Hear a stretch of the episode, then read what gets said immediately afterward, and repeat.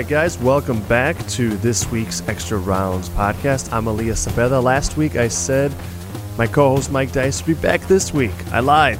He's at UFC 208, uh, covering UFC 208, which takes place in Brooklyn, New York, this Saturday. Last week he was in Houston covering the UFC Fight Night there and the Super Bowl. Very, very cool. I misspoke last week. Uh, he's, he's doing a kick ass job uh, out east, just like he did down south. Uh, so it'll just be uh, me and, uh, and Richard here, but we've got uh, two great guests joining us. We've got Ian McCall, one of, for a very, very long time, one of the best MMA fighters from around the world. He hasn't fought in two years in what has to be one of the worst stretches of luck in recent MMA history. We're going to have him on to talk a little bit about that. He is on the UFC 208, 208 card. Um, he's in the middle of a weight cut. It's pretty amazing he's taking time. Just heard from a few minutes ago in the go. We'll also have Ben Velasquez, who's also uh, out east because he's from calls from Southern Ben Velasquez is, a, uh, among other things, a strength and conditioning coach, but he's also uh, been working specifically on uh, on neural health and on concussion, uh, post concussion syndrome. Um, really, really interested to talk with him. Uh, he's he's worked with the likes of Chris Weidman, uh, former UFC middleweight champion, and also box former boxing welterweight world champion Timothy Bradley, in addition to a host of other athletes at a lot of other levels. Uh, so we're going to get to them in just a moment. Uh, probably yeah, probably about 15 minutes or so. First up, though, we're going to get to some questions. Last week we we started a, a mailbag a mailbag uh, segment, and uh, we've got some we got some questions from you. I got two specifically that we want to highlight. Those uh, you could reach us in a lot of different ways. We're on Twitter at Extra Rounds. Always feel free to send us messages there uh, or tag us in, with questions. We also have our, our phone line where you can leave us a voicemail.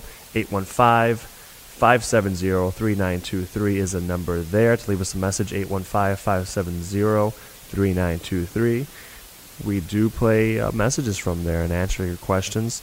Um, we also have the Extra Rounds podcast at gmail.com, which is where both of our questions come from this week. That's the Extra Rounds podcast at gmail.com.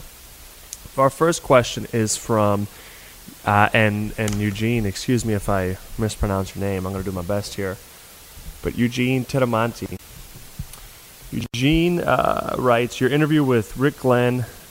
I listened to your, we listened to your guys' interview with Rick Glenn and it, it was much better than Bloody Elbows. Uh, BE had a 16 year old kid interview him, and he was so fascinated with Rick leaving his Costco job. It was the kid's main focus. Wow, blew my mind. But then again, more power to the kid for doing the interview. I think it was a kid. LOL. I like insight on how a fighter's training is going and improvements. Not Costco for 10 minutes. But anyway, do you guys do predictions kind of like Conor and Zane? If so, if so, share them with me for the Buffalo card. Thanks which is UFC 210. So we'll get to Buffalo. We'll get to UFC 210 in a second. I got a, I got a few predictions for you, Eugene. Thanks for watching the show, listening to it. Thanks for writing in, uh, and thanks for. I'm glad you enjoyed our conversation with Rick Glenn last week. I will say this though, in defense of Bloody Elbow, it was a fine outlet. Uh, I didn't check out this interview. I don't know the the young man who uh, that you're uh, young woman that you're referencing did the interview. But I'll tell you what, absolutely more power to them if they're 16 and, and doing uh, professional interviews. That's awesome. It's even younger than I started. I remember when I started working, I was probably 21, and I was the youngest person I knew in the industry. And you get a lot of flack for being young, and uh, you know the good work justifies itself. And also, hey, I was fascinated. I was fascinated by by Rick saying he he left a job. I didn't spend a ton of time in it, but I've done interviews where I focus a lot on that work, um, second job, uh, fighting life balance. So I think that sounds like a fascinating topic for me personally. So I, I don't blame I don't blame this I don't blame Bloody Elbow for going into into more detail on that. You you only got a certain amount of time. There's infinite angles you could take in anyone's life, and uh, I think that's an interesting one. Rick did talk a little bit about that how he is able to focus now on fighting full time. That's a that's a hell of a thing, you know. You don't have in other mainstream sports like we did maybe 40, 50 years ago in baseball, and football, and basketball. You don't have uh, you don't have that uh, in baseball, football, and basketball anymore, where you have athletes in the off season or throughout the year um, working a second job, working at Gold Blast or some other place like that. But you got that in MMA. You got that in boxing to a certain extent as well, and that's a fascinating thing. So um, I'm sure that's a good interview. I'm glad you liked ours as well. To the Buffalo card, UFC 210, I believe. Uh, heck of a card. They've only announced uh, maybe I think five or six fights on that, but they're all pretty good ones. There's a few few ones that I'm most focused on. Obviously, the main event: Daniel Cormier defending his light heavyweight championship against Anthony Rumble Johnson in a rematch. The first one you all will remember was a slobber knocker. Anthony Johnson with his incredible striking power looked to almost put Daniel Cormier out, separated from his consciousness very early in the fight. Cormier withstood all of that, stayed in the fight, eventually ground down, took down Anthony Johnson, and, and forced him to submit. They're rematching again. I've got to go with the champion in this one, and it's a it's an interesting thing to me because I actually don't think anyone is a quote unquote good or solid pick of a, or a matchup against Anthony Rumble Johnson merely because he can do so much damage with one strike. I think he's capable of putting anyone out, including Daniel Cormier. So it wouldn't surprise me if that happens. I do think if that doesn't happen, you've got to go with Daniel Cormier. Cormier is, you know, he's he's he's older than Johnson. He's one of the older fighters in the UFC, in addition to being one of the better fighters in the UFC. And he's been talking a lot about, hey, Anthony Johnson wanted out of that fight when he couldn't bully me around, when he couldn't knock me out right away like he promised he was going to do. Because Rumble did promise that. When he couldn't do that, he kind of broke mentally Cormier has said of Johnson, and he looked for an out.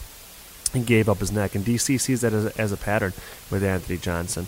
Um, I think Cormier is right that if he doesn't get put away by Anthony Johnson in the first two rounds, he stands a good chance of winning. It just so happens that Anthony Johnson stands a good chance of putting anyone out that he would fight in like three to four different weight classes in the first two rounds. That said, I'll go with the superior all-around fighter. I'll go with the guy who's proven he can win big, biggest fights. Go with the guy who's proven his conditioning um, and who is the superior grappler, Daniel Cormier. That's my pick. Uh, uh, you know, I, I, I like another submission, maybe the fourth or fifth round. Chris Weidman is also going to be fighting Gegard Mousasi. Weidman fighting once again in his home state of New York, this time upstate. Last time in November, he fought at UFC 205 in Manhattan at Madison Square Garden and was winning the fight to against Yoel Romero, but then got caught with a flying knee and uh, and lost in dramatic fashion. He's coming back pretty quick. Gegard Mousasi is on a heck of a roll. I think that's a phenomenal fight. I think it's a hard fight to pick because I think both either man is capable of winning on any given night. Mousasi is a bit slicker and, and more well-rounded as a, as a striker. Chris Weidman is is technically sound though, and once he grabs a hold of you, he can usually put anyone on their back. I think Chris Weidman, if his if he's recovered enough from from that from that bad knee, uh, and if he's actually had enough time to to rest his head and put in a training camp where he can he can do what he needs to do and not really affect his, his reflexes negatively. I like that fight for Chris Weidman. I think he can he can score with his strikes, uh, but I also think he can get on the inside. He could press Mousasi, uh, and he could uh, he could put the fight on the ground. I think his jiu-jitsu is good enough to stay out of Mousasi's excellent, excellent uh, submission game. So I'll go with Chris Weidman uh, by decision, although I, I, think either guy could win there. The other fight I'm most looking forward to so far for UFC 210 in Buffalo is Shane Burgos versus Charles Rosa. Rosa's a friend of the show.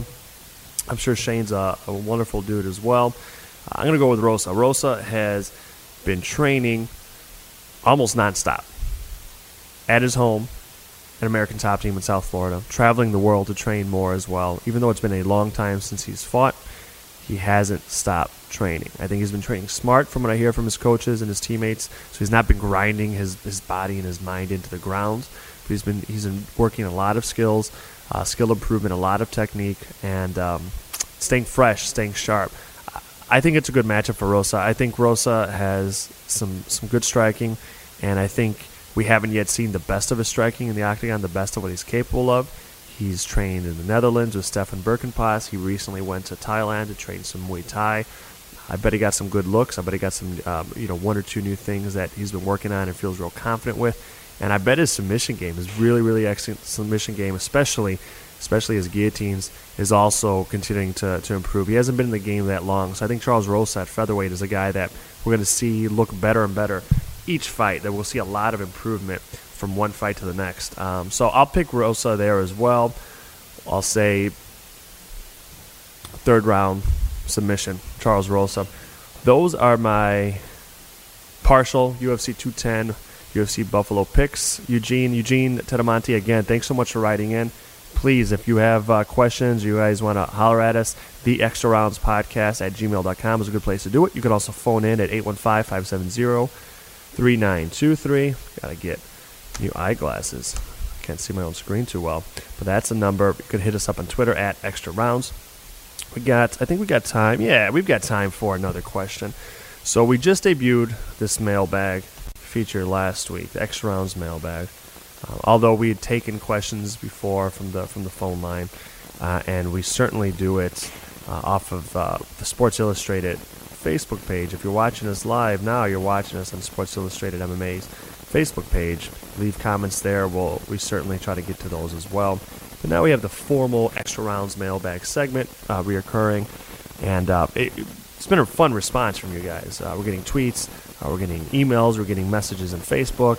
Um, this this next question, this next subject, is piggybacking off of a question we got last week from Brad Stein uh, about strikers in his view, kind of t- coming into prominence or even dominance in, in the UFC and, and why that is. And we talked about a number of structural reasons why modern mixed martial arts favors striking as a tactic. Uh, we see plenty of excellent grapplers uh, as champions, top contenders, elite fighters in the UFC. They've had to learn to strike. We've talked about things like rounds. Uh, we talked about things like cultural things like uh, stand-ups or clinch breaks that referees insidiously insist on um, forcing on a fight artificially. I, I that's we'll, we'll talk about this forever, and we'll talk about this more often. But that's just it's something I have a real problem with. Talk about round lengths. We also talked kind of as an aside about gloves. So if you're new to MMA, or even if you just started watching in the last 15 years, you may not realize that uh, modern mixed martial arts fighters didn't always wear these little four ounce gloves that we see them wearing. They originally in the UFC's fought bare knuckle. And it certainly looks primal, looks more brutal. It might even lead to more superficial cuts you're getting knuckle on, on skin there. But gloves do not protect the head. They actually protect the hand and the wrist and the fingers. There's so many bones in one's hand. Um, if you've had the the fortune slash misfortune of, of punching someone in, in the head, you know that that can go real wrong uh, for you as well, if you don't hit them in a sweet spot here, temple, nose to the chin, maybe back to the head, you can bust your hand really, really easily. This forehead is a lot stronger than, than this fist right here, right? So the striking strategy of early UFC fighters, early modern MMA fighters in the whole, when they didn't have gloves, was much different than it is now. To put it broadly and generally, it could be characterized as um, less licentiousness, right?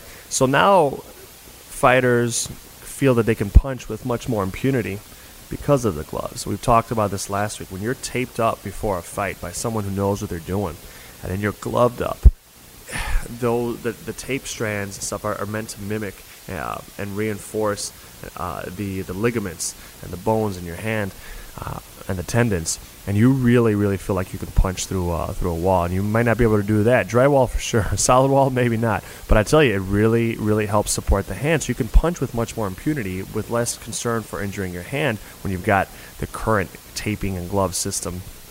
And that struck one of our listeners, uh, Jim Freeman. Jim wrote, and we'll we'll try to touch on a little bit here. It's a big question. Um, Jim followed up on, on us touching on gloves last week and says, Question for Extra Rounds Podcast. You talked about how wrapping hands leads to fighters hitting harder.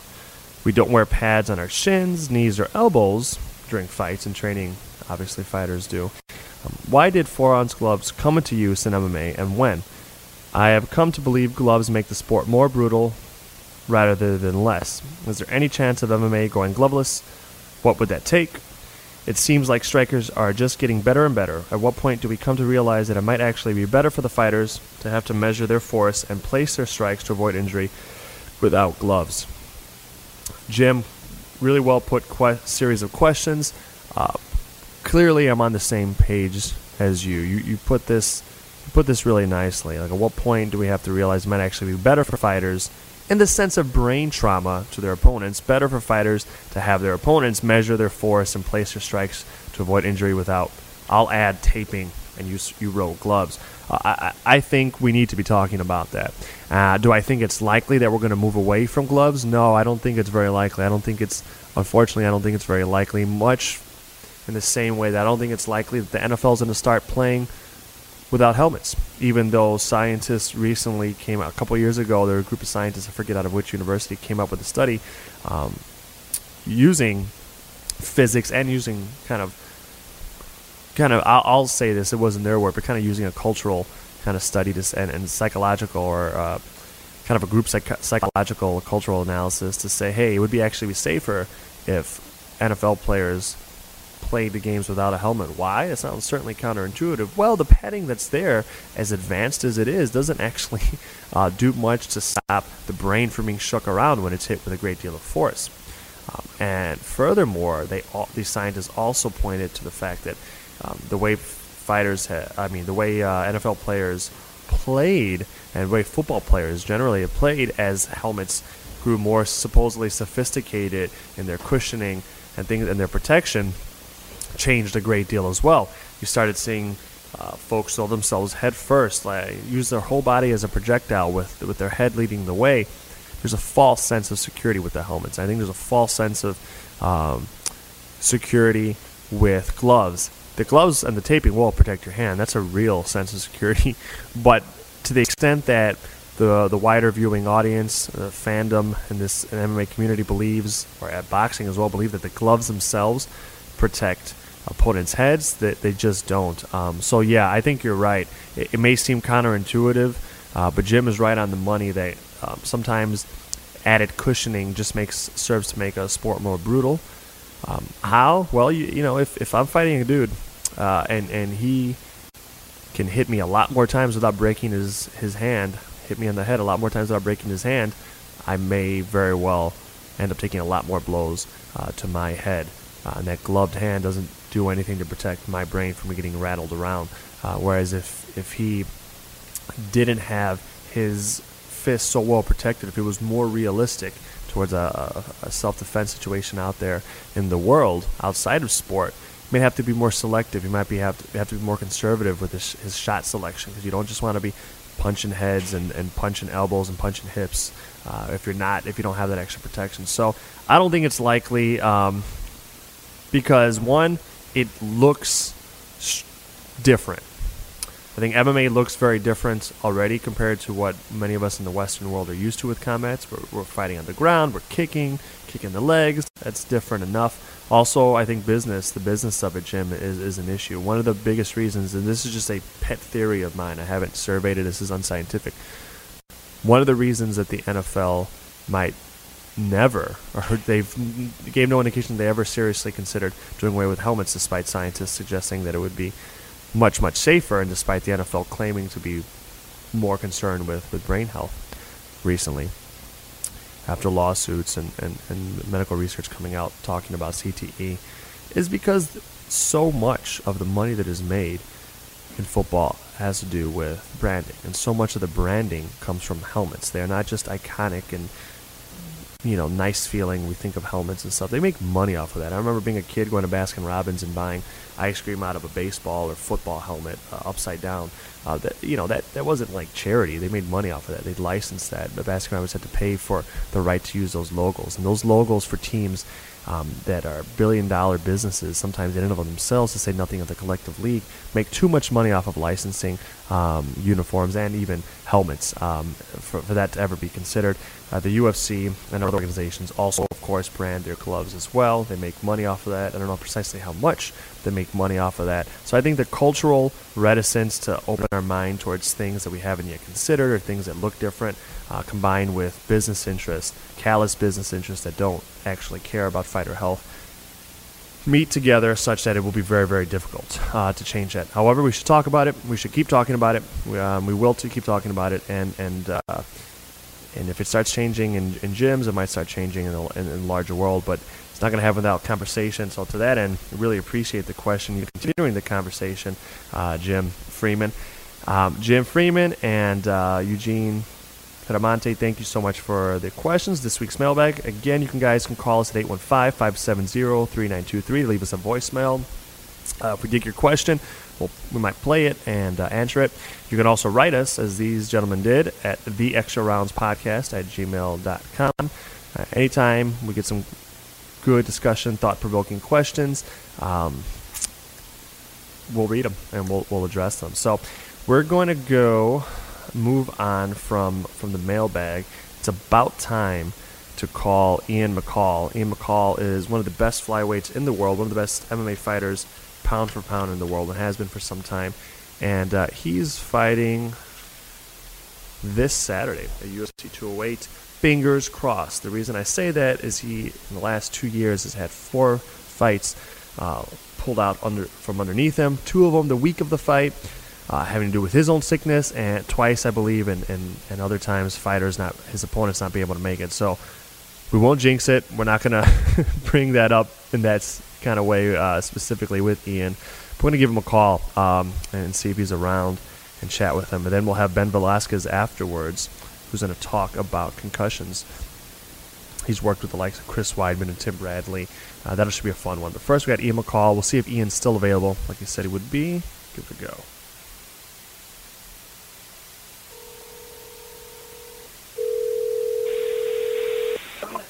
Bueno. Ian, this is Elias with X Rounds Podcast. Thanks for making time, brother. No problem, no problem.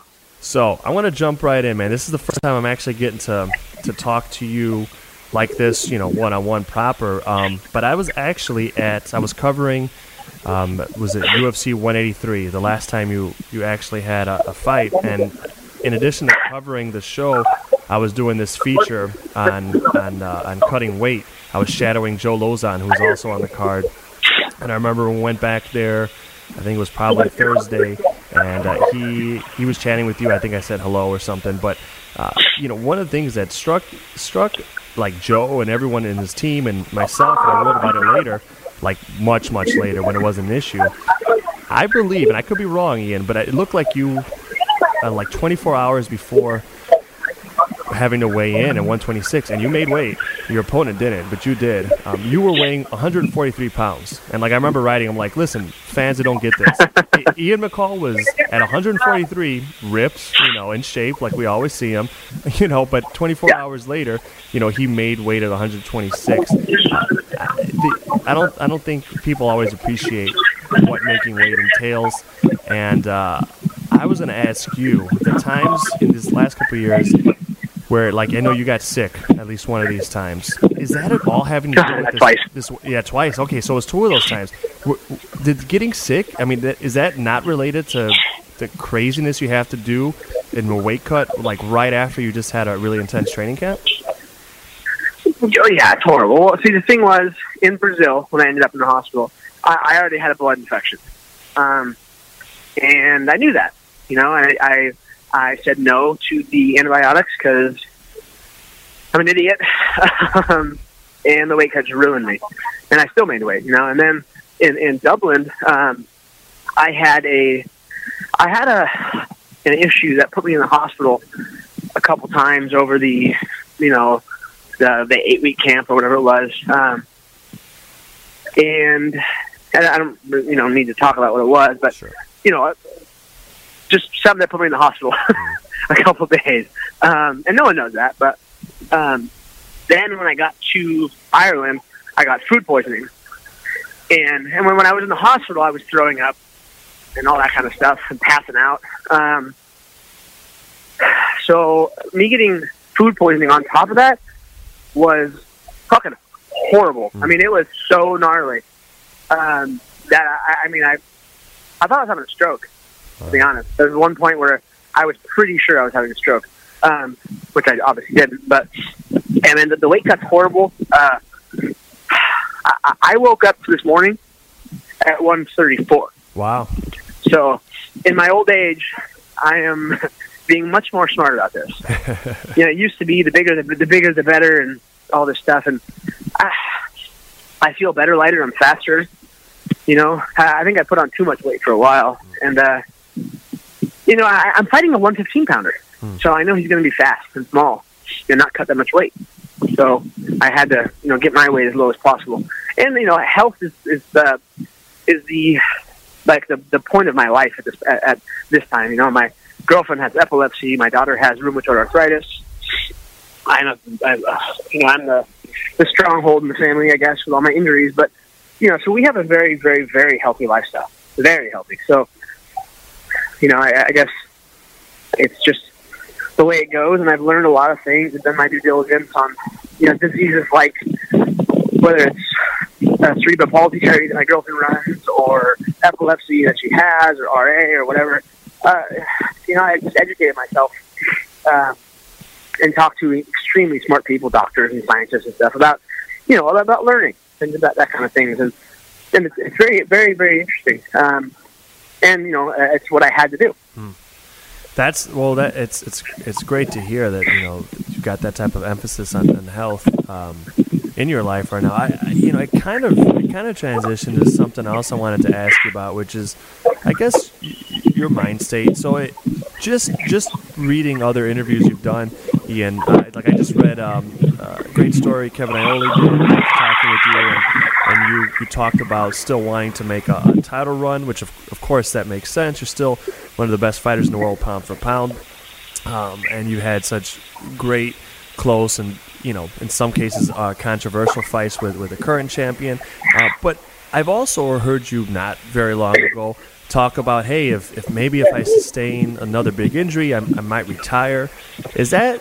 It seems like an interesting place to be at, like mentally, right? To be like, hey, I'm so conscious of my health that retirement is even a concept in my in my head, um, and also, but I know I'm good enough to, to be in it, and I'm fighting again, and, and let's let's try to make another title run. Is there is there a tension there? Is that is that a is that something that you that you yourself are surprised that you can kind of balance in your head? Uh, no, you know, I've been through so much adversity in my life. Um, it- you know, it's I, I just I'm a realist. You know, I'm, I'm not going to sit here and lie to myself.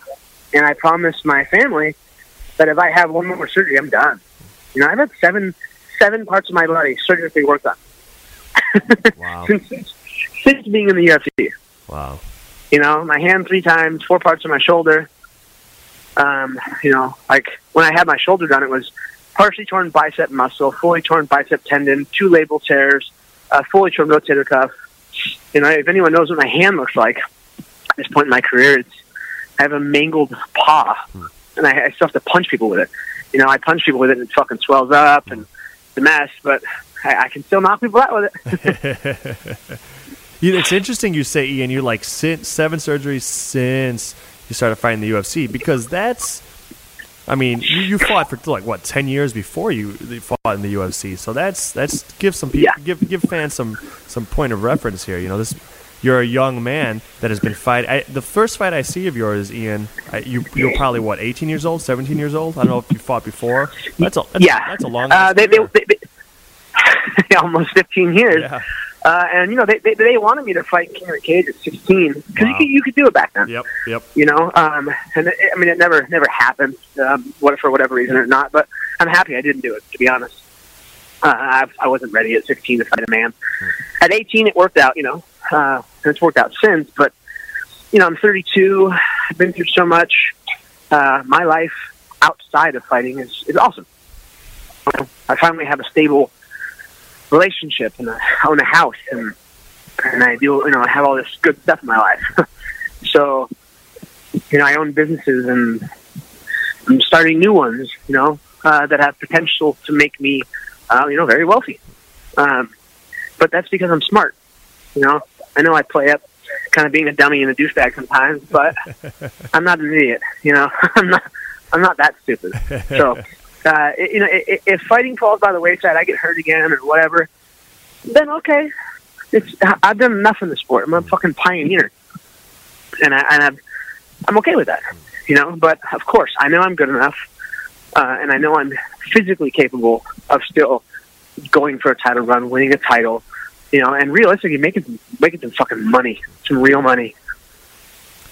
Yeah, you've been open about talking about that, but but, but with the money now, let's again, let's just take, let's not even talk WEC, which we should. Let's not even talk about your career before that, which we should. But let's just take the UFC for, for new fans. The let's let's look at it this way: the entire history of this division in the UFC. Once the UFC became smart enough to to have a flyweight division and bring over uh, like basically the lineal championship over to the, to their promotion, that entire time uh, you've been contending for the title uh, and been at the at the top of the ranks, right? So let's let if we look at other sports and we say who are the top five or ten, heck, who are the top fifteen quarterbacks or running backs in the NFL, or you know, like and let's look at the money they're making and let's compare that to another sport, MMA, which is also on Fox and also on NBC and whatever, yeah. uh, and, and look at what the top five guys in each division are making, or let's just say the top ten people in all divisions put together. And what you're saying, Ian, just again, we have we have a wider audience here. I've you know I've uh, been covering the sport for a while, but a lot of folks are new to MMA. What you're trying to explain to them is, hey, actually, we don't get paid uh, like other athletes who compete on national television.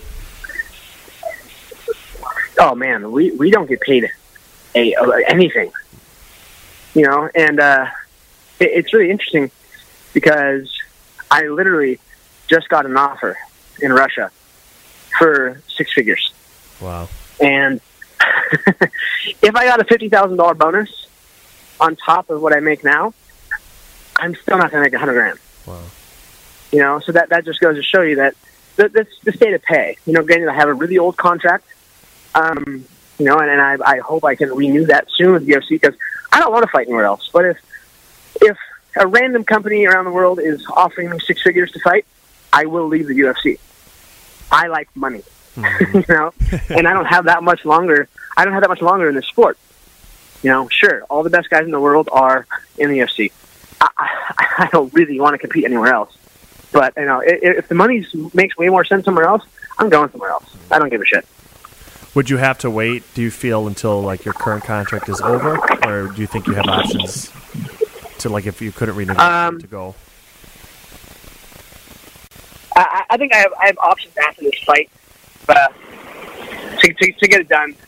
Um, sorry, I put you on speakerphone real quick because oh, no I'm worries. at ground zero, oh. and I am just videotaping.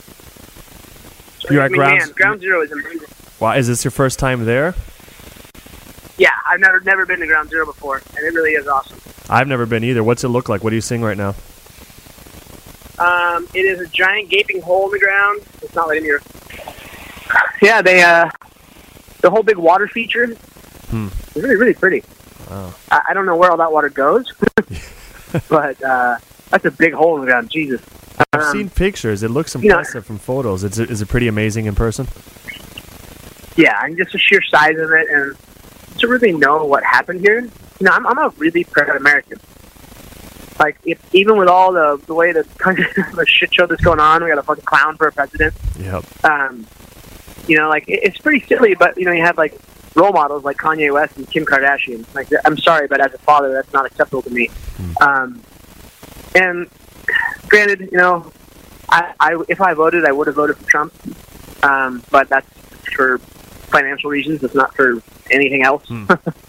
um, you know, it, it, that where I come from, he, it's a much better financial person than uh, having Hillary in there. But you know, or Bernie, or it, it's just simple things like that. You know, um, so I don't know. You know, uh, to see this type of thing is is really is incredible. I, you know, to think of and the stories I've heard from my friends. I have a friend that uh, Paul Gomez. He runs uh, Progenics now and used to run Hurley. He was here. He was in New York when it happened, and he he had just helped release uh, uh, Slayer. God hates us all. Wow. and and I had a lot of friends in the music industry, and uh, they. He said he, he after it fell, he walks out of the building, and there's all the smoke and dust everywhere, and there's just Slayer posters everywhere saying "God hates us all." like how fucking rock and roll is that? You know, I mean, it, for for such a crazy bad situation, that's gotta fuck with your head. Hmm.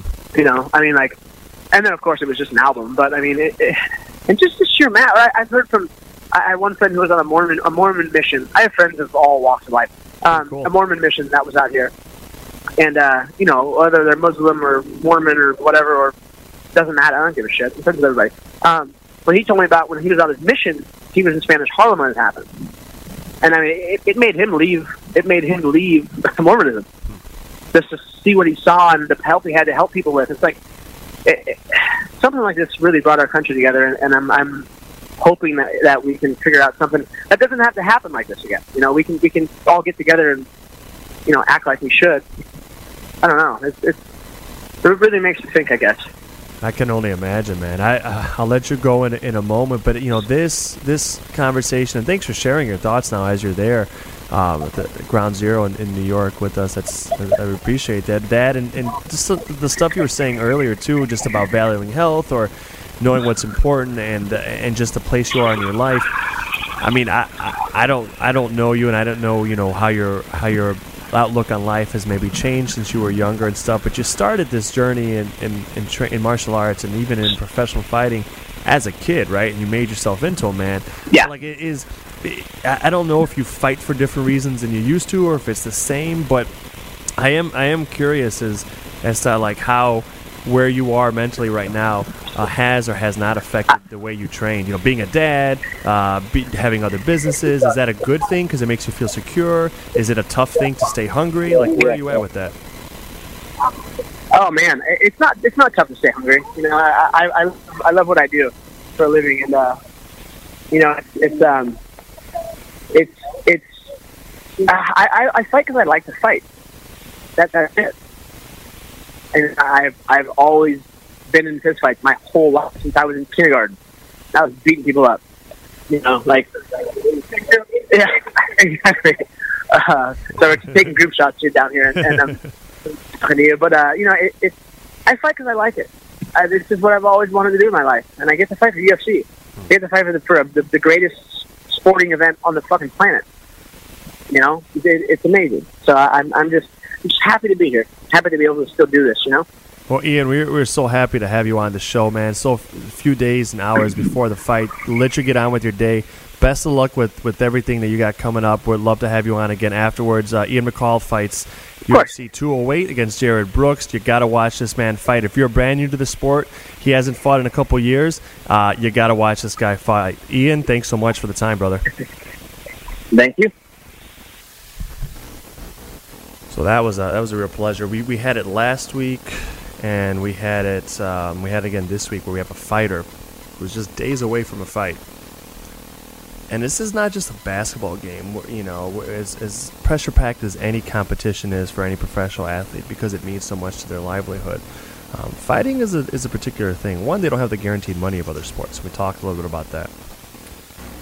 Two, you've got if you if you mess up in fighting, uh, you might you might wake up looking at the lights, right? You might make you might wake up uh, in, in a surgical bed and they're they're they're, they're they just repaired your knee. There's there's real stakes in fighting. So the point is, there's a lot of stress leading up to up to fights.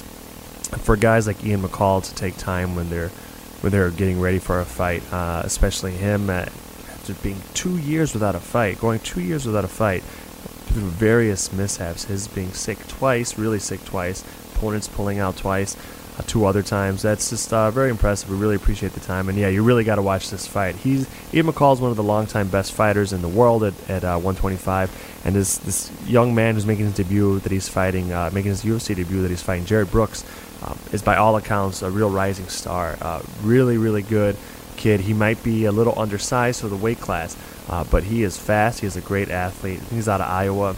Um, one way or the other, it's going to be a great fight. We certainly wish uh, both men health, and uh, we wish uh, Ian McCall the, the best in that, and look forward to talking with him afterwards. We're going to move along, and next have on our list Ben Velasquez. Ben is a strength and conditioning coach, and he's worked with uh, a lot of athletes, professional down to, to prep level, and uh, he's also begun to work with some fighters. And his particular focus that got me interested in is in uh, neural health and, and post post concussion syndrome treatment. Uh, it's not something that I'm real educated. I'm not a scientist, uh, but I, I want to get Ben Velasquez's take on that. I'm going to see if he's available here. We'll give him a ring. Just a moment.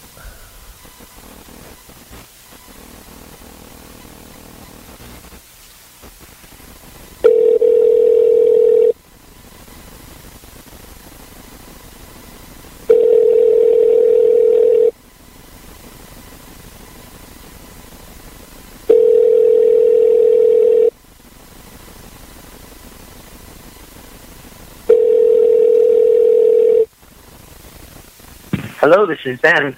Hey Ben, this is Elias with uh, Extra Rounds Podcast. How are you doing, sir?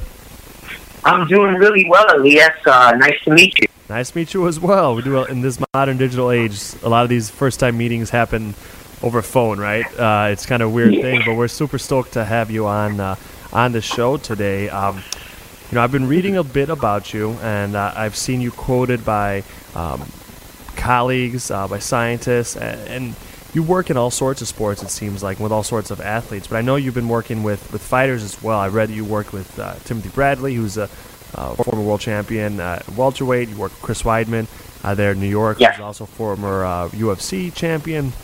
So that that's yeah. that's going to be a particular interest to a lot of our our, our listeners. Um, I want to I want to jump in right away. I had a bunch of stuff I was kind of curious to pick your brain about, and I'm sure we'll have to have you on again to do more of this. Mm-hmm. But um, I, one thing I picked up on um, was about, in layman's terms, athletes being rushed back out into the field, the court, or, or in the ring, maybe a little bit too soon. So I, I want to pose this to you, and you tell me if, if, if, this is true, if it's not, or give me your take on it. But um, why and how are athletes sent back into training or even competition, Ben, by doctors mm-hmm. after they've been examined, had some mm-hmm. tests done on them, when they may not be ready from a neurological standpoint, from a brain health standpoint? Because if I read some of your research and, and your quotes mm-hmm. correctly, that is happening. Mm-hmm. Oh yeah, no, it's it's still happening, and it's not just happening in the fighting sports. It's happening in other, you know, contact sports uh, where the athletes are allowed to go back in, specifically after the event, which you know is the concussion has occurred. Um, I think the biggest reason for that is that uh, right now, the medical staff is still relying on their own uh, best guess uh, at the at the time of the event, um, based on what information that they have in front of them. And generally speaking, that information is if you, Elias, get you know, concussed on the field and I'm a doctor, then I can do certain really preliminary neuro, uh, neurological tests on the sidelines. I can also do neurocognitive tests, which are basically psychological tests that answer a bunch of questions. And then I have to rely on you giving me feedback whether or not there are symptoms that I'm concerned about. So sometimes all those things come back negative but yet the athlete is still not ready to go out on the field. So they may have no symptoms. They may um, uh, uh, be satisfy the medical um, uh, person's evaluation on the field or in the game of play, and they may also do um, fairly well on the neurocognitive stuff if they make them do that, but yet they're not ready to go on. How do you determine that? How do you end up realizing in your experiences that that these guys and gals weren't in fact ready? What what what other tests or just what performance indicators kind of present themselves in your experience? Um, well, you know, in the in the more sophisticated programs, institutions, uh, professional organizations, they're starting to use more imaging now. So, in certain cases, they have baseline imaging on the athletes before the event, and um, they'll take imaging afterwards and realize that, yeah, you know, that athlete uh, um, quantifiably doesn't look the same um, before and after the event, even though everything else was satisfied. Um, in other cases, the athlete will suffer a second or a third or a fourth concussion more easily with very little or no contact, which is an indicator that they hadn't recovered from the initial event or a previous concussion. You know that uh, the healing, the brain healing, is something I want to I want to ask you to dig into a little bit more because it's something that I've um, had a lot of questions about. But first, I want to ask you: is is part of the as part of the the problem of athletes being sent out uh, back into training or competition before they're ready. Do you think part of that is a is a cultural thing, or do you think part of that is maybe a conflict of interest thing, where if it's um, let's say it's professional sports, the, the doctor mm-hmm. that an athlete might be seeing works for the team. The team, as a mm-hmm. business operation, has certain interests, uh, and those interests usually involve you know winning games and and uh, not necessarily if they have to choose between one or the other not necessarily having to do with the long-term health of an athlete. Do you, do you think there's a culture, eh, broadly speaking, in sports uh, as well that, that kind of contributes to athletes being to being pushed? And do you think also maybe the business of sports kind of uh, pushes uh, guys and gals back out there a little bit too fast because the doctors they're seeing are not like their own personal doctor that's in the family and know them since they were three, but rather working for the organization that employs them? Yeah, that's a really good point, um, Elias. Um, it's really a two-part answer part one uh, of the answer is yes. You know, um, generally speaking, in pro sports, and it's changing a little bit, but you know, if you take sports like baseball and football and hockey and soccer, generally the medical staff, um, it used to be a practice, and it, it is still occurring where medical staff pays to be associated with the team. So they, the hospital or the medical doctor will pay to be an affiliated medical team doctor. Wow. So um, they, yeah, so there's a conflict of interest from that standpoint. Um, and then secondly, if they work, if they actually work for the team, then you're right. They have the pressure of making a decision um, that's health related for the athlete um, and having the pressure of the organization that relies on them to keep the athletes on the field and has basically an asset that they're paying a lot of money to on the field that um, in their eyes it's not like having a torn ACL, right? It's you know, it's the guy the guy can walk around and seems fine, but you know, there's that that it's not evident to the public that they're hurt. Um, uh, only in some cases it is. So, and then part two of that is that you know, this is an area that although it's in the public limelight right now, um, the research and the information that's coming out is coming out exponential, and a lot of the medical staff are learning things that they didn't know before. In all fairness to them, they're learning that it, it's not just one event; it could be a series of multiple repetitive hits that cause a bigger danger to the athlete than that one knockout punch where they're, you know, they're knocked out cold and um, they suffered one bad knockout. It's it could be just a series of multiple repetitive hits. That, that's it. You saw that is that is that what we've been seeing out there referred to as like subconcussive trauma? Yes, that's what they're calling subconcussive trauma, and they're doing a ton of research into that or what they call repetitive hit, mm. um, where um, the the athlete may be, for all intents and purposes, have none of the classical symptoms that the medical doctors look for, um, or that the trainers or the coaches or the athletic trainers are trained, or or a fighter's corner is look is trained to look for. You know, dizziness and nausea and um, balance problems. Those may all be fine, but a series of these repetitive hits may be doing a lot more damage to the athlete than than that one event.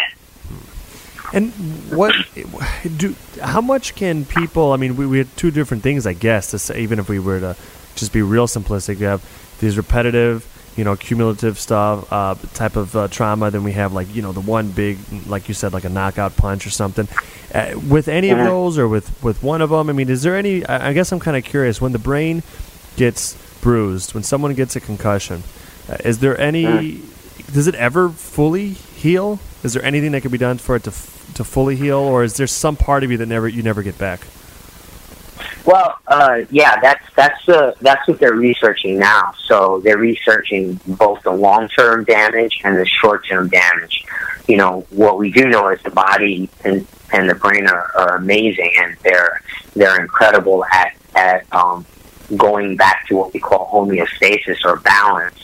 So, you know, utilizing a certain part of your brain to kind of pick up the slack for another part of your brain that is um, that is that is damaged, you know, even on a microscopic level. Um, but yeah, the, the body's amazing and it'll heal itself. What's unknown is at what's the tipping point. So how much damage can you actually sustain as a football player or a soccer player or a hockey player before you can't recover that um, anymore? And that's unknown right now. They're not sure. They they can identify the damage on imaging.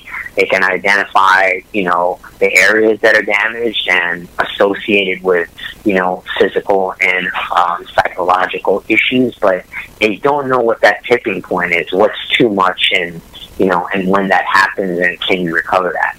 That's really fascinating. I, one idea that I kind of picked up in, in reading a tiny bit uh, in preparation to have you on, uh, Ben, and I'm with Ben Velasquez here, talking about, among other things, concussions and, and neural health. I, this idea that athletes who have had concussions might be more susceptible to other, seemingly to a layperson like myself, non-related injuries like a hip injury or a knee injury.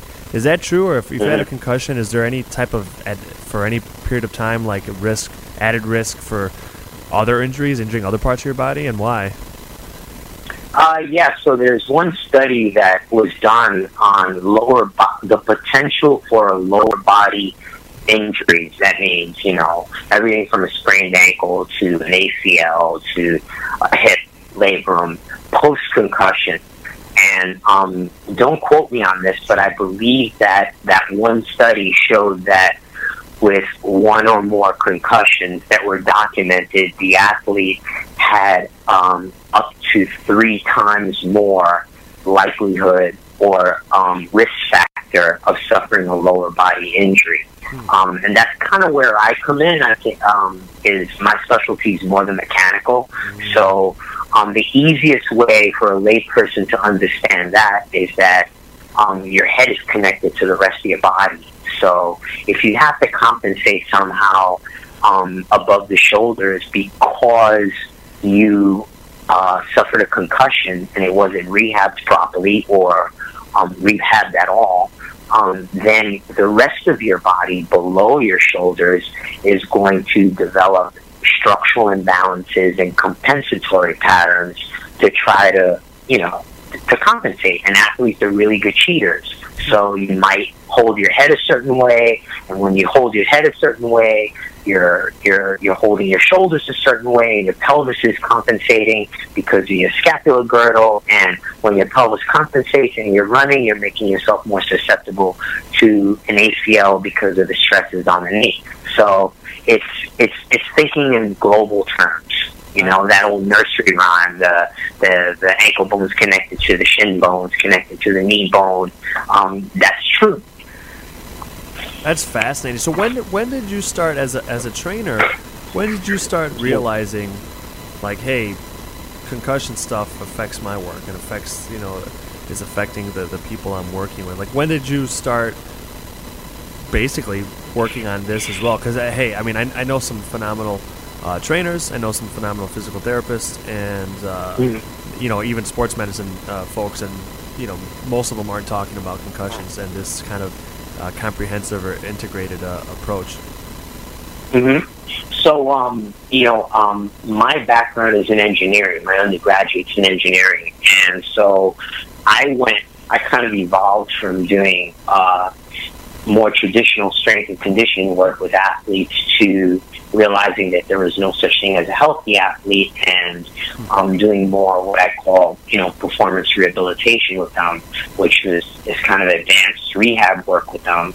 And then about three years ago, I realized that a huge percentage of the athletes that were coming in for orthopedic injuries, just stuff that they had, um, had suffered one or more concussions. So I decided to kind of look at this the mechanical aspect of it to kind of reverse engineer it and think, okay, how can I help these guys that are going to play contact sports, are going to participate in, you know, MMA, are going to, you know, box? Um, how do you protect them? And also, how do you help rehab them from a mechanical standpoint when they've already suffered a concussion? And and and I know this format and this time does can't allow you to do justice to it, Ben. But What type of what type of work when you uh, do you do with, with, with athletes in order to to make sure that happens? So like when you know what type of work did you do, for example, with uh, Chris Weidman or any athletes really that you like? What what type of stuff just to for for listeners to get and viewers to get a sense of it? Like what type of work are you mm-hmm. doing that, that may be new to them in, in concept? Um, yeah, so I only I only worked with Chris a couple of times a few summers ago, and it was more for a few orthopedic issues that he had. But um, wonderful guy, great athlete. Um, with Tim Bradley, it was more after the Provodnikov fight, and that was a bad concussion. And so um, it was a combination. Um, I worked with several doctors around the country um, some that specialize in the biochemical aspect, so they fix the nutrition, they do all blood work because there's a huge um, component there. Then I work with a couple of guys that do all the soft tissue work, so they treat the athlete, make sure that you know the soft tissue is is what it's supposed to be. And then from a mechanical standpoint, with a guy like that, we worked a lot on um, postural exercises. So we worked a lot on reestablishing very good posture. And what I mean by that is not your typical, well, your mom says, hey, sit up straight. Um, working on, you know, um, certain uh, elements of the spine and the neck that are critical um, for posture and critical for letting the brain know where the athlete is in space so that when you get thrown or when you get hit, um, how do you accept the force and how do you dissipate the force? Very, very fascinating. And, and again, I know it could only be a snapshot. Um, you know, mm-hmm. Ben, we're gonna have to have you on again, man. This has been a really, uh, really interesting talk. I want to get more of, your own personal story in as well. So uh, if you, if you'll, mm-hmm. if you'll allow us, we'll, we'll have to bug you and have you on again in the, in the coming months. Anytime, anytime. Just look, give me advance notice and I'll jump on. And the beauty about this subject is that it's constantly evolving because we're, you know, we're learning so much. It's it's really hard for someone to go academically or in the lab, and you know, you're not going to concuss athletes. So we're really learning from people like myself and my colleagues that are actually working with athletes. And where, uh, before I let you go, where can can people go to learn more about you, more about your work, Ben? Um, so my website's really easy. It's benvelasquez.com, and that's Velasquez with um, with Z, no S. And um, on Instagram, it's BV in NYC, and on Twitter, it's at bvelaz1. Uh, so you can find me there. You can message me out there if you're interested in, in something, and you know I look forward to being on again. Well, Ben Velasquez, thanks so much for taking the time you have. It was, it was really. Uh, really enlightening, really fascinating to get to talk to you. I know there's going to be much more to talk uh, about with you in the future. Have a great rest mm-hmm. of the mm-hmm. week, brother. Thank you. You too. Take care. So we were just on with Ben Velasquez, a uh, uh, a trainer who I'm, I'm putting it, I'm sure, really unsophisticated in an unsophisticated way, but is, he's, he's much more aware of uh, neural health and brain health uh, with his athletes than um, than a lot of others are out there. Very interesting to talk to him. I tell you, these these conversations. You know, Jim Freeman, a, a listener and viewer from earlier, started talking about uh, about what we can do in conversation and rules to, to make fighting less brutal, you know, safer. Uh, we need to have these types of conversations. You know, the science the science needs to develop, and then when it does, we need to we need to have access and give publicity to that science and, and the practice out there. Um, really interesting stuff. You know, there's certain things you can and certain things you can't do, right? when things are different, it, really, really dangerous in a free society. I think you, I don't think you can ban, or you, one, sh- you know, society should ban dangerous work or dangerous leisure or de- activities or dangerous sport activities um, among consenting adults. So we got football, uh, a brutal sport which I loved love to watch. Uh, we've got prize fighting, which is probably not as bad for you as, as football, but it certainly uh, takes its toll. Um, and uh, you know, we have these things, and there's a there's a, a, beautiful brutality to them. Sometimes it's complementary. Sometimes the beauty and the brutality are at, at odds. Uh, at the very least, we can do is try to get the best information we can to athletes, so they can make uh, the best decisions for themselves in training and and, and in competition in their lives and in their careers. It was really great getting to talk with Ben Velasquez. It was really awesome getting to talk with Ian McCall, who seems so so aware, so conscious of health uh, these days and, and of, of happiness and, and life after fighting, even as he continues to love uh, this sport that he's been involved in professionally since he was literally a teenager, literally a, a child. Um, it, it's cool. It's a lot of good conversations. I know uh, Mike Dyce is having some really good conversations out east at the site of UFC 208 in Brooklyn, uh, New York. So stay tuned to Fansided and uh, Sports Illustrated um, for for all of his all of his great content that's coming out this week. Well, all their coverage uh, this coming weekend, and uh, I know he's he's recorded a few, more than a few really cool interviews uh, even last week in Houston that we're going to upload on iTunes. You can always check us there, um, Extra Rounds podcast. And iTunes, if you listen to iTunes, and if you like the show, give us a five star rating there. It helps us a ton. Uh, if you like watching the video live, please continue to do so on the Sports Illustrated MMA Facebook page. Share it with your with your homies. You can share this link and the the embedded code all week long. If you don't get to watch it live, you can also um, download the podcast and subscribing is a good way to make sure you don't miss any of them at the Google Play Store or any other most other uh, uh, podcast apps as well. So again, I've uh, been uh, Elias Cepeda here. Um, not solo with our producer Richard Durante, but without our co-host uh, Mike Dyce, who quote me on this. I'm going to say it again. I think Mike is back next week. I could be wrong. Uh, I live things day by day a little bit too much, but I've been missing them. Uh, luckily, had some some really good guests his his past two weeks to to keep me company. On behalf of everyone, thank you so much for watching. Thank you so much for listening. Thank you so much for sharing and writing in your questions. Please continue to write. Call us with your questions. You can call in, leave us a message at 815 570 3923. You can write us at the extra rounds podcast at gmail.com. You can check us out on Twitter at extra rounds. Thank you, everyone. Have a great week. Enjoy the fights. See you next week.